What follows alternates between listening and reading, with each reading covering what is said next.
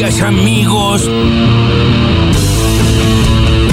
La responsabilidad en una situación donde la coordinación es tan importante para atacar la inercia, para atacar la- el problema de las expectativas, no es solamente del gobierno. La responsabilidad es colectiva. Toda la dirigencia tiene responsabilidad. Y acá no estamos hablando de eh, el señor que vende botones en una tienda, en una mercería. No, o sea, estamos hablando de los importantes dirigentes eh, empresariales que también tienen que asumir la responsabilidad que les toca. Entonces no es cuestión de, en cierto contexto, ante cierta pregunta, decir, bueno, yo remarco precios todos los días y todos nos reímos. Eso no debería dar risas, debería dar vergüenza.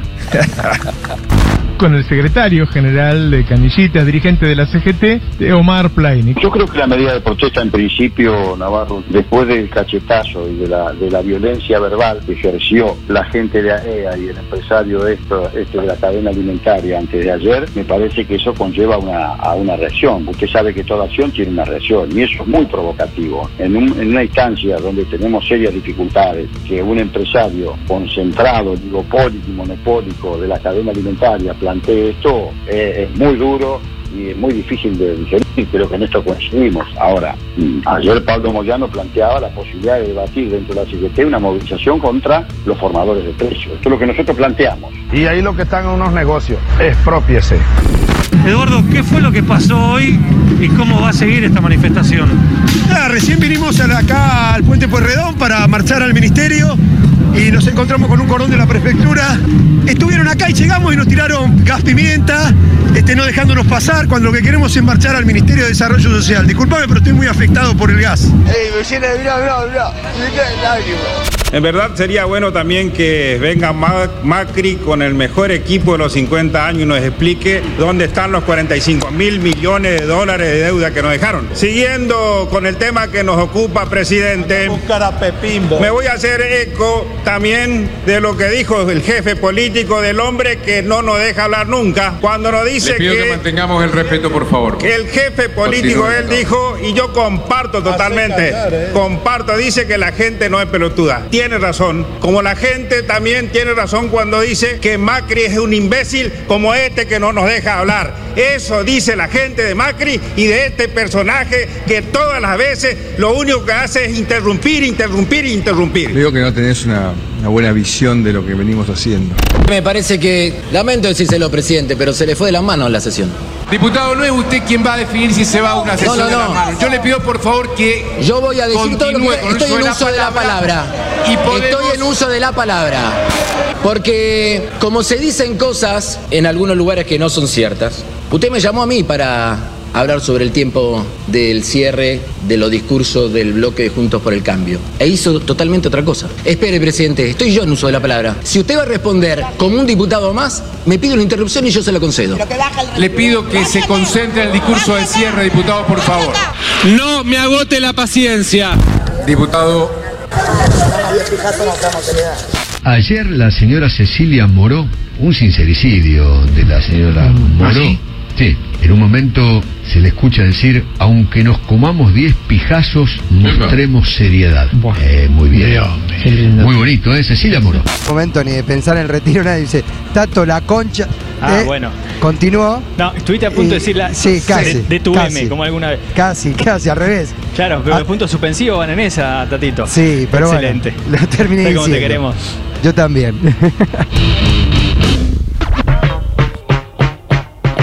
Ay, ay, ay, qué nervios. Ahí escuchábamos al periodista partidario de Boca, Tato Aguilera era, ¿no? Sí. Eh, cubriendo el partido de ayer en La Rioja. Ubicó mal el, Claro, el la punto concha de tu. M. Plim, plim, plim, va en otro lado. Y no es la primera vez que le pasa a Tato Aguilera. Ay, Circuló ayer y muchos recordaban este otro momento, mirá. Apareció un nuevo hit de los hinchas que está lleno de argentinos acá. Insultos a Scaloni, ¿no? Por- Sí. Para poner dos delanteros. Dice Scaloni, la concha de dos delanteros, pero no juegan contra nadie. Tienes que haber dicho madre. Era el, el plin plin plin es el lacón. No. Claro. Ahí va el plin plin plin. Ay, por favor. Ay, gente que no sabe putear, ¿no? Gente que no sabe insultar sí. y que no sabe leer. insultos. Reiteradas, reiteradas ocasiones, claro. Y gente puteando a Scaloni, ¿no? También en aquel momento, Ay, por- en ese archivo, ¿no? Sí, cómo- claro, mirá. Cómo han cambiado las cosas. Bueno, de repente Feynman indignado por los dichos de Cecilia Moró. Del- Porque dijo Picasso. Porque- Eh, pero estaba bien lo que dijo. Mantengamos la seriedad. Era lo, Te tiene que gustar eso, Feynman, vos que sos de institucional. Sí, ponele. pene grande. Ay, qué nasty. No, bueno. Ay, ay, ay, qué nervios. ¿Ese era real o era pesqui? Yo ya no, yo ya no los distingo. Me cuesta no, mucho ese, distinguirlos. el que estaba que estaba siendo irónico con el lenguaje inclusivo. Ah. Entonces era qué pena grande. Sí, claro. Ah. Bueno, se picó ayer la sesión en diputados. Ay, eh, me lo reper. Sobre el final del debate por la boleta única de papel, apasionante. Era un debate que vos podías decir, "Uf, Uh, acá se está definiendo No, no, no. el futuro del país. ¿Viste cuando vos ves algo y decís, ah, es, es por acá, eh, es por acá. Eh, Re es- bien. Métanle por acá, chicos, que es- está bárbaro. Eh, debatan cómo votamos, con qué papeleta votamos el año que viene, que está Y- y apasionante. todos esos insultos eran por esa discusión. Todo digamos. por eso, picantísimos por la boleta única en papel. Y- Imagínate piola. si la discusión fuera un poquito más, más en serio, ¿no? Vos. Y ahí el cruce entre el Dipu Martínez y de Marchi, que estaba al frente de la sesión, porque Massa está de viaje, qué sé yo, y se le fue de las manos por completo. Ya en un momento de Marchi se había olvidado que estaba como presidente de. Ah, y le contestaba al Y otro. hablaba como uno más, ¿viste? Como si estuviera en la tribuna. Realmente insólito también. Eh, pero bueno, es parte de lo que ocurrió ayer. El legislador chaqueño, lo escuchábamos también eh, del Frente de Todos, Aldo Leiva, cruzando la Macri. Lo cruzaba Fernando Iglesias, y imbéciles de acá, imbéciles de allá. Eh, eh, espero que, que, eh, que no se haya visto mucho lo de ayer. No, que- ojalá que solamente lo hayamos, lo hayamos visto unos pocos y, que so- y, y un poco de las repercusiones, nada más. Porque la verdad que dan ganas de ir a tocar la puerta ahí y decir, muchachos, Sí, no, no es, por- no es- no es otra cosa. Escuchame una cosa. eh, hubo una diputada que ah, me interesó mucho lo que dijo, eh, Paula Penaca, del Frente de Todos, que, que en un momento dice, en un momento de la sesión, dice, están, pica, están rascando donde no pica. Como diciendo, muchachos, estamos en cualquiera. Sí. Estamos en cualquiera. Bueno, escuchábamos también a Eduardo Beliboni, el referente del Polo Obrero, nos tiraron gas pimienta, relataba ahí cómo Prefectura intentó frenar la columna piquetera que ingresaba a la ciudad de Buenos Aires y que está ya en el Ministerio de Desarrollo Social. Omar Plaín, dirigente de la CGT, esta mañana con Roberto Navarro y Guzmán también con los cuestionamientos a Brown, el dueño de la Anónima, todo eso entre las voces destacadas del día, ahora las noticias en maldita suerte.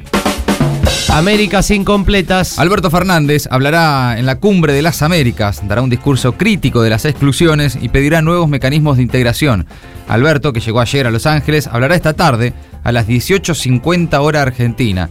El canciller argentino, Santiago Cafiero, reclamó que la OEA, organizadora de la cumbre y a cargo de Luis Almagro, no vuelva a legitimar golpes de Estado, como sucedió en Bolivia. La cumbre es cuestionada por un grupo importante de países latinoamericanos debido a la decisión del gobierno de Estados Unidos de excluir a Cuba, Venezuela y Nicaragua.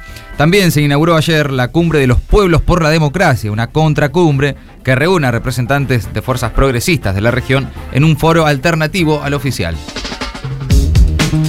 Aprobado la primera. Argentina pasó la primera revisión del acuerdo con el FMI, la forma simultánea en que se hizo esto mientras Alberto Fernández estrechaba su mano con el presidente de los Estados Unidos, Joe Biden, por primera vez en la Cumbre de las Américas.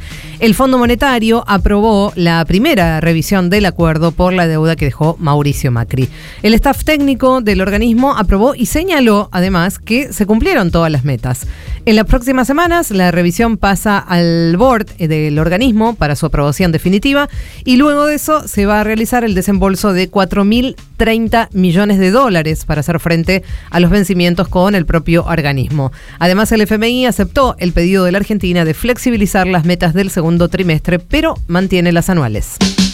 Lo hizo Brownie. Cristina expuso otra vez a Federico Brown, dueño de la Anónima, por cómo se benefició con la hiperinflación de los 80. La vicepresidenta volvió a apuntar este jueves contra el empresario al resaltar cómo esa cadena de supermercados se benefició con la creciente inflación durante el gobierno de Alfonsín, según reconoció en aquel entonces el propio titular de la empresa, Federico Brown. Cristina compartió una nota publicada este miércoles en el diario Página 12 en la que se cuenta la historia de la cadena de supermercados perteneciente a la familia Brown desde su origen a inicios de 1900, su rol en la Patagonia rebelde, mirá de dónde viene, el entramado de compañías creadas, su vínculo con la última dictadura cívico-militar y los años del macrismo a ambos lados del mostrador.